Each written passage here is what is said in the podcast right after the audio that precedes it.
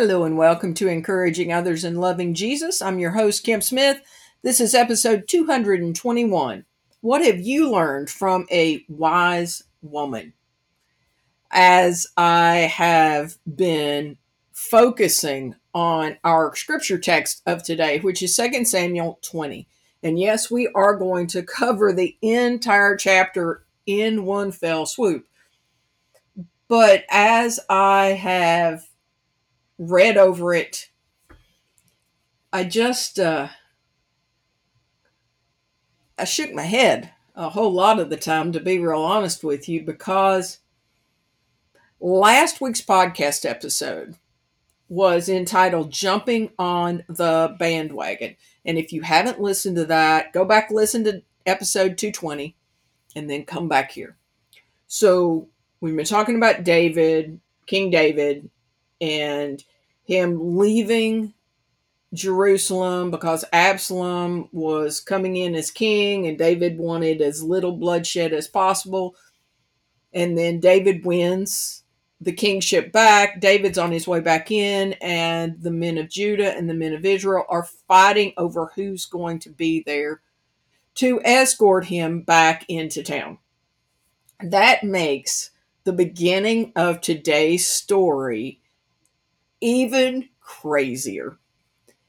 Because here we were talking about the whole concept of jumping on the bandwagon, how people have this tendency, at least a good portion of people, to try to road road to ride the coattails of someone who is victorious or is headed for victory.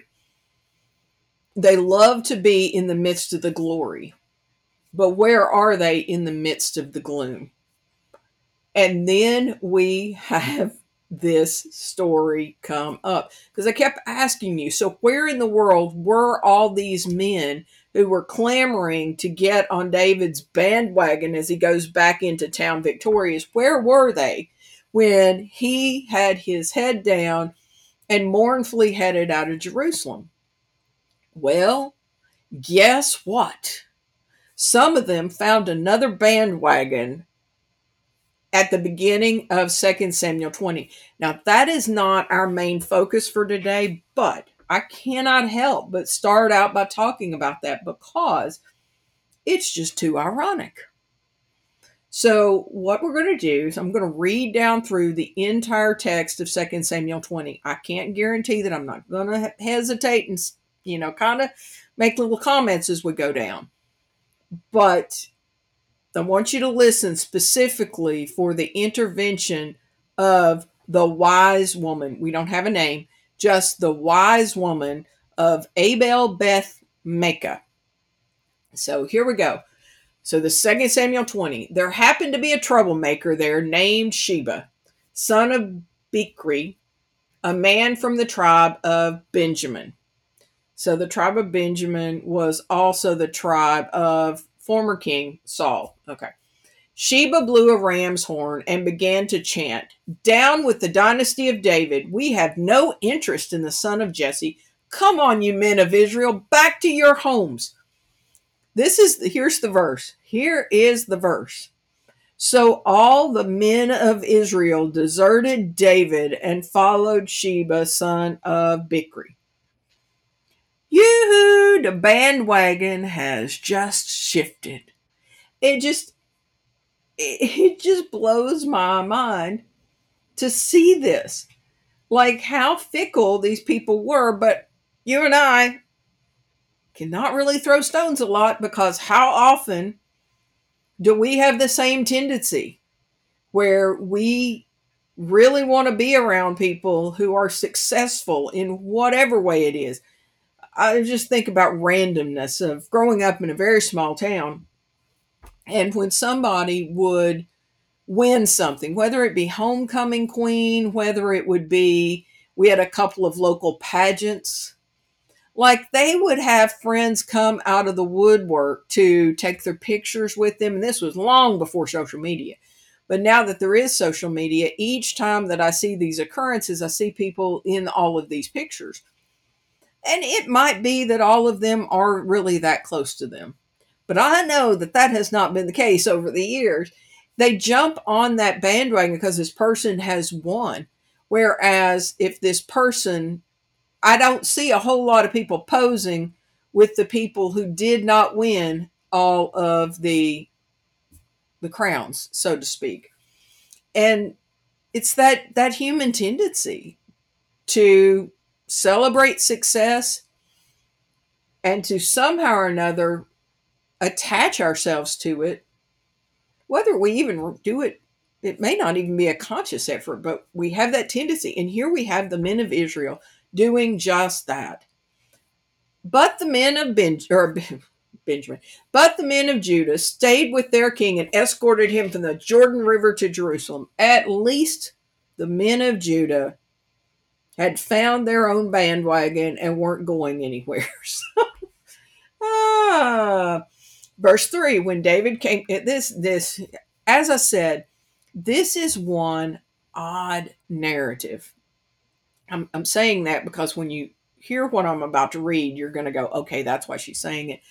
I'll be honest with you as i read during this time of david's reign it just doesn't feel like the david of the the golden years as in, I don't see any crying out to the Lord. I don't see any glory to the Lord. I don't see. It's not that he he didn't have those moments because he may very well have had. But what I do see is so much more like what was happening in the book of Judges when they had no king and they did what was right in their own sight. It just it reads more like some sort of modern day reality TV or those shock shows where you've got the host and they bring on people to air their dirty laundry. That's what Second Samuel 20 reminds me of so much. And that is just so sad. So here we go. I've set that up. Verse 3 When David came to his palace in Jerusalem, he took his 10 concubines. So concubines were lesser wives. Okay. He had left to look after the palace and place them in seclusion. Their needs were provided for, but he no longer slept with them. So each of them lived like a widow until she died. I'm just, I don't even want to know why. I don't want to understand that. I'm just leaving it be. Book of Judges, get behind us. Okay, verse 4. Then the king told Amasa, Mobilize the army of Judah within three days and report back at that time. So Amasa went to, out to notify Judah, but it took him longer than the time he had been given. Then David said to Abishai, Sheba, son of Bichri, is going to hurt us more than Absalom did. Quick, take my troops and chase after him before he gets into the fortified town where we can't reach him. So Abishai and Joab, so in other words, the commanders of David's military might at this point. Joab just, he's like a bad penny. He just keeps popping up. But anyway, so Abishai and Joab, together with the king's bodyguard and all the mighty warriors, set out from Jerusalem to go after Sheba. Excuse me. As they arrived at the great stone of Gibeon, Amasa met them. Joab was wearing his military tunic with a dagger strapped to his belt. As he stepped forward to greet Amasa, he slipped his dagger from his sheath. How are you, my cousin? Um, Joab said, and took him by the beard with his right hand as though to kiss him. Amasa didn't notice the dagger in his left hand, and Joab stabbed him in the stomach with it so that his insides gushed out onto the ground. Joab did not need to strike again, and Amasa soon died. Joab and his brother Abishai left him lying there and continued after Sheba. We'll keep going. One of Joab's young men shouted to Amasa's troops, If you are for Joab and David, come and follow Joab. But Amasa lay in his blood in the middle of the road, and Joab's man saw that everyone was stopping to stare at him. So he pulled him off the road into a field and threw a cloak over him. With the Amasa's body out of the way, everyone went on with Joab to capture Sheba, son of Bichri we are not getting into that part of the narrative. I told you, it sounds like the book of Judges to me, it, down to the left handed knifing. Joab was ambitious to say the least. And in my opinion, he was ruthless. But David allowed him to be. And that might be a good character study just to look at the interactions between David and Joab. Because David had a very dysfunctional family and Joab was his nephew. And I think the dysfunction was not just in David's sons, but I think it went a little further. So we're not going to into into that whole mess. Again, sounds like the book of Judges. We've already been there, done that. So verse 14. Meanwhile, Sheba traveled through all the tribes of Israel, eventually and eventually came to the town of Abel Beth Maacah. All the members of his own clan, the Bichrites, assembled for battle and followed him into the town. When Joab's forces arrived, they attacked Abel Beth Maacah they built a siege ramp against the town's fortifications and began battering down the wall. Verse 16, which is our focal verse. But a wise woman in the town called out to Joab, Listen to me, Joab. Come over here so I can talk to you. As he approached, the woman asked, Are you Joab? I am, he replied. So she said, Listen carefully to your servant. I'm listening, he said. Then she continued, There used to be a saying if you want to settle an argument, Ask advice at the town of Abel. I am one who is peace loving and faithful in Israel, but you are destroying an important town in Israel. Why do you want to devour what belongs to the Lord? Isn't that the first first reference to the Lord in this whole crazy story? It is. Verse 20. And Joab replied, Believe me, I don't want to devour or destroy your town. That's not my purpose. All I want is a man named Sheba, son of Bichri, from the hill country of Ephraim, who has revolted against King David. If you hand over this one man to me, I will leave the town in peace. All right, the woman replied. This is gross, so here you go. Uh, the woman replied, We will throw his head over the wall to you. Then the woman went to all the people with her wise advice, and they cut off Sheba's head and threw it out to Joab. So he blew the ram's horn and called his troops back from the attack. They all returned to their homes, and Joab returned to the king at Jerusalem. Now, Joab was commander of the army of Israel. Benaiah, who I like much better than Joab, just so you know, Benaiah, son of Jehoiada, was captain of the king's bodyguard. Adoniram was in charge of forced labor. Jehoshaphat, son of Ahilud, was the royal historian. Sheva was the court secretary. Zadok and Abiathar were the priest. And Ira, a descendant of Jair, was David's personal priest. We will have one whole podcast episode on Benaiah at some point. So, was that not a nutty, nutty, nutty, nutty, nutty story? It was. It was. That's why I chose that out of all of that mess to focus on this wise woman. I mean, what do we see in her? Well, we see that she was not afraid to step into a difficult situation.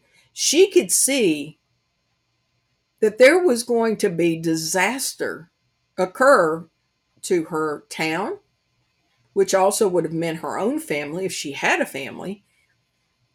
And she was not only wise, but she was willing to use that wisdom to save lives and to intervene. You know, some people are very wise, but they don't have the assertiveness to step out and speak their mind and what a difference it might make in different situations.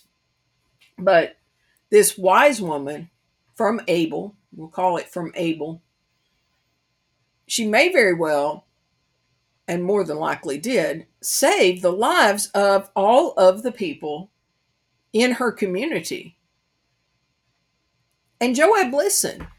Joab Joab is a very I give him credit for this. He's not my favorite biblical character at all, but I do give him credit. When he took on a mission, whether it was one that David gave him or one he just decided he he was going to accomplish.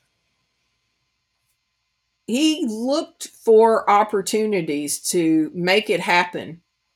And in this case, he didn't he didn't he didn't uh, I keep going off there, but he didn't veer from his purpose. He didn't cause undue deaths just to accomplish getting Sheba. He used what was in front of him and he allowed this wise woman to accomplish the purpose and spare many lives in the process. So, if I ask you in the weekly assignment feature, share with someone this week at least one piece of advice you have received from a wise woman. We have all met wise women. For those of us who are female on this podcast today, I truly hope that we are wise women, but we all know that we're not wise in every decision at all times.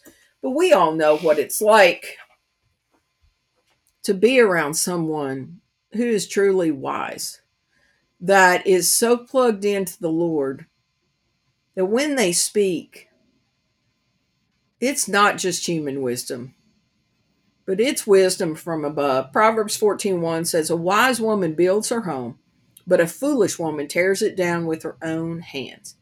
Like we could spend an entire podcast just on that. And as I was thinking about this, I couldn't help but think of another wise woman who we talked about in a former podcast. Now, it was probably 20 to 25 episodes back, but there was another wise woman, and she intervened. It wasn't Joab that time, it was David. And do you know where I'm going with this? Do you remember the story? It's in 1 Samuel 25. So there was this man named Nabal. And Nabal was not nice. Nabal was contrary, as some people might say.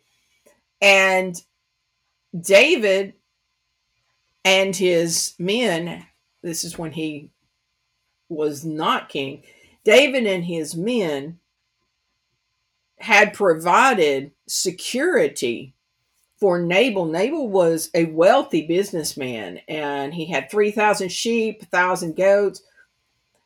And David had provided security. And when he wanted Nabal to pay up, Nabal is like, oh, that's not happening. He says, what, and this is uh, 1 Samuel 25 10, he says, who does this son of Jesse think he is? There are lots of servants these days who run away from their masters. Should I take my bread and my water and my meat that I've slaughtered for my shearers and give it to a band of outlaws who come from who knows where? You can bet that David wasn't real pleased with that. Uh, of course not. And so the messengers came and told David what Nabal said, and David was fit to be tied. And David again did not inquire of the Lord, but he just took off and he was going to take out Nabal. And so, verse 14, here's where we get to the wise woman in that story. Meanwhile, one of Nabal's servants went to Abigail. So, Abigail was Nabal's wife and told her, David sent messengers from the wilderness to greet our master, but he screamed insults at them. These men have been very good to us, and we never suffered any harm from them. Nothing was stolen from us the whole time they were with us. In fact, day and night, they were like a wall of protection to us and the sheep. You need to know this and figure out what to do, for there is going to be trouble for our master and his whole family. He's so ill tempered that no one can even talk to him. Abigail wasted no time. She gathered 200 loaves of bread, two wineskins full of wine, five sheep that had been slaughtered nearly a bushel of roasted grain, a hundred clusters of raisins, and two hundred fig cakes. She packed them on donkeys, said to the servants, Go on ahead, I will follow you shortly. But she didn't tell her husband Abel what she was doing. Smart, smart lady here. As she was riding her donkey into the mountain ravine, she saw, saw David and his men coming toward her. David had just been saying a lot of good it did to help this fellow. excuse me, we protected his flocks in the wilderness, and nothing he owned was lost or stolen. But he's repeat, repaid me evil for good. May God strike me or kill me if even one man of his household is still alive tomorrow morning. When Abigail saw David, she quickly got off her donkey, bowed low before him. She fell at his feet. I accept all the blame in this matter, my lord. Please listen to what I have to say. I know Nabal is a wicked and ill tempered man. Please don't pay any attention to him. He's a fool, just as his name suggests. But if I never, but I never even saw the young men you sent. Now, my Lord, as surely as the Lord lives, and you yourself live, since the Lord has kept you from murdering and taking vengeance into your own hands, let all your enemies and those who try to harm you be as cursed as Nabal is. And here is a present that I, your servant, have brought to you and your young men. Please forgive me if I've offended you in any way. The Lord will surely reward you with a lasting dynasty, for you are fighting the Lord's battles and you have not done wrong throughout your entire life. Boy, she put it, ah, she laid it on thick. Um, even when you are chased by those who seek to kill you, your life is safe in the care of the Lord your God, secure in his treasure pouch. Boy, that's a great phrase. But the but the lives of your enemies will disappear like stones shot from a sling. Hmm, what's that referencing? When the Lord has done all he promised and has made you leader of Israel, don't let this be a blemish on your record.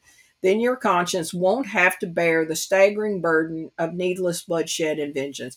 And when the Lord has done these great things for you, please remember me, your servant.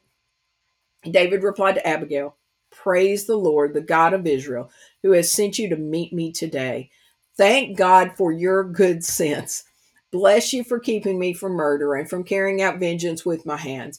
For I swear by the Lord, the God of Israel, who has kept me from hurting you, that if you had not hurried out to meet me, not one of Nabal's men would still be alive tomorrow morning. Then David accepted her present and told her, Return home in peace. I have heard what you said. We will not kill your husband. And if you remember, eventually, uh, well, short term, God struck Nabal down. David didn't have to kill him. God took care of that. And Abigail became one of David's many wives. Not not liking that part. But I am going to in the show notes, I will put the link to that particular show because as I was reading back over that, there are just so many lessons to learn from Abigail regarding how to deal with somebody who is upset, like customer service, so to speak. And then a couple of things that she didn't, you know, it wasn't was wasn't uh, the best way to handle it, but for the majority, she did a great job. These two wise women, we've seen both of them intervene and save many lives. I want you to think about the wise women that you have encountered. How have they impacted you? It might have been a mother. It might have been a grandmother. It might even been a great grandmother. Maybe it was an aunt. Maybe it was a neighbor.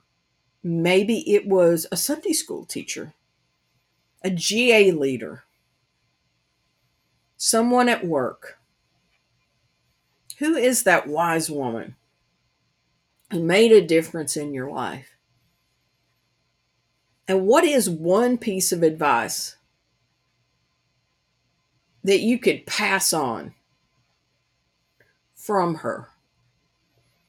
I'm going to post a graphic in the Facebook group, Encouraging Others in Loving Jesus asking for you to put that piece of advice in there for the other group members to be able to interact with. I may go ahead and put it on Twitter. Even though we don't have a lot of engagement from the group in there, I think I'll go ahead and put it in there as well.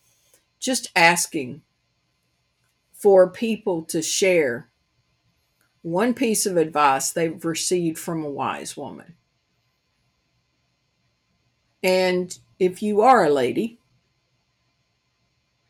How wise are you? How wise are you living? How wise are you speaking to others? If the answer is not as much as it should be, why is that? Why are you not living wisely, speaking wisely? Could it be that you do not have a personal relationship with Jesus Christ? And that that might be the wisest move you could make today? If you have any questions about that, reach out to somebody that you trust who knows the Lord. Click on the link in the show notes that says, I want to begin a personal relationship with Jesus Christ. Reach out to me at encouraging others in loving Jesus at gmail.com. Like, make that wise decision. But if you've made that decision, but you've just not been following the Lord as you know you should, how about you make the wise decision to seek Him with all your heart? I went out to eat just a little while ago. Kept feeling very strongly that I needed to go to a particular place that I think I've only been to like three or four times ever. And my server, he complimented me on my kindness to him, for which I was grateful. That was very sweet. He asked me if I was in the service industry. And as well, I'm a chaplain. And he said, Oh, like the, it, it, he said it really nicely. He said, Oh, I should have known because I had uh, a couple of commentaries on the table that I'd been reading, getting ready for my next Bible study. And he told me that he has been seeking out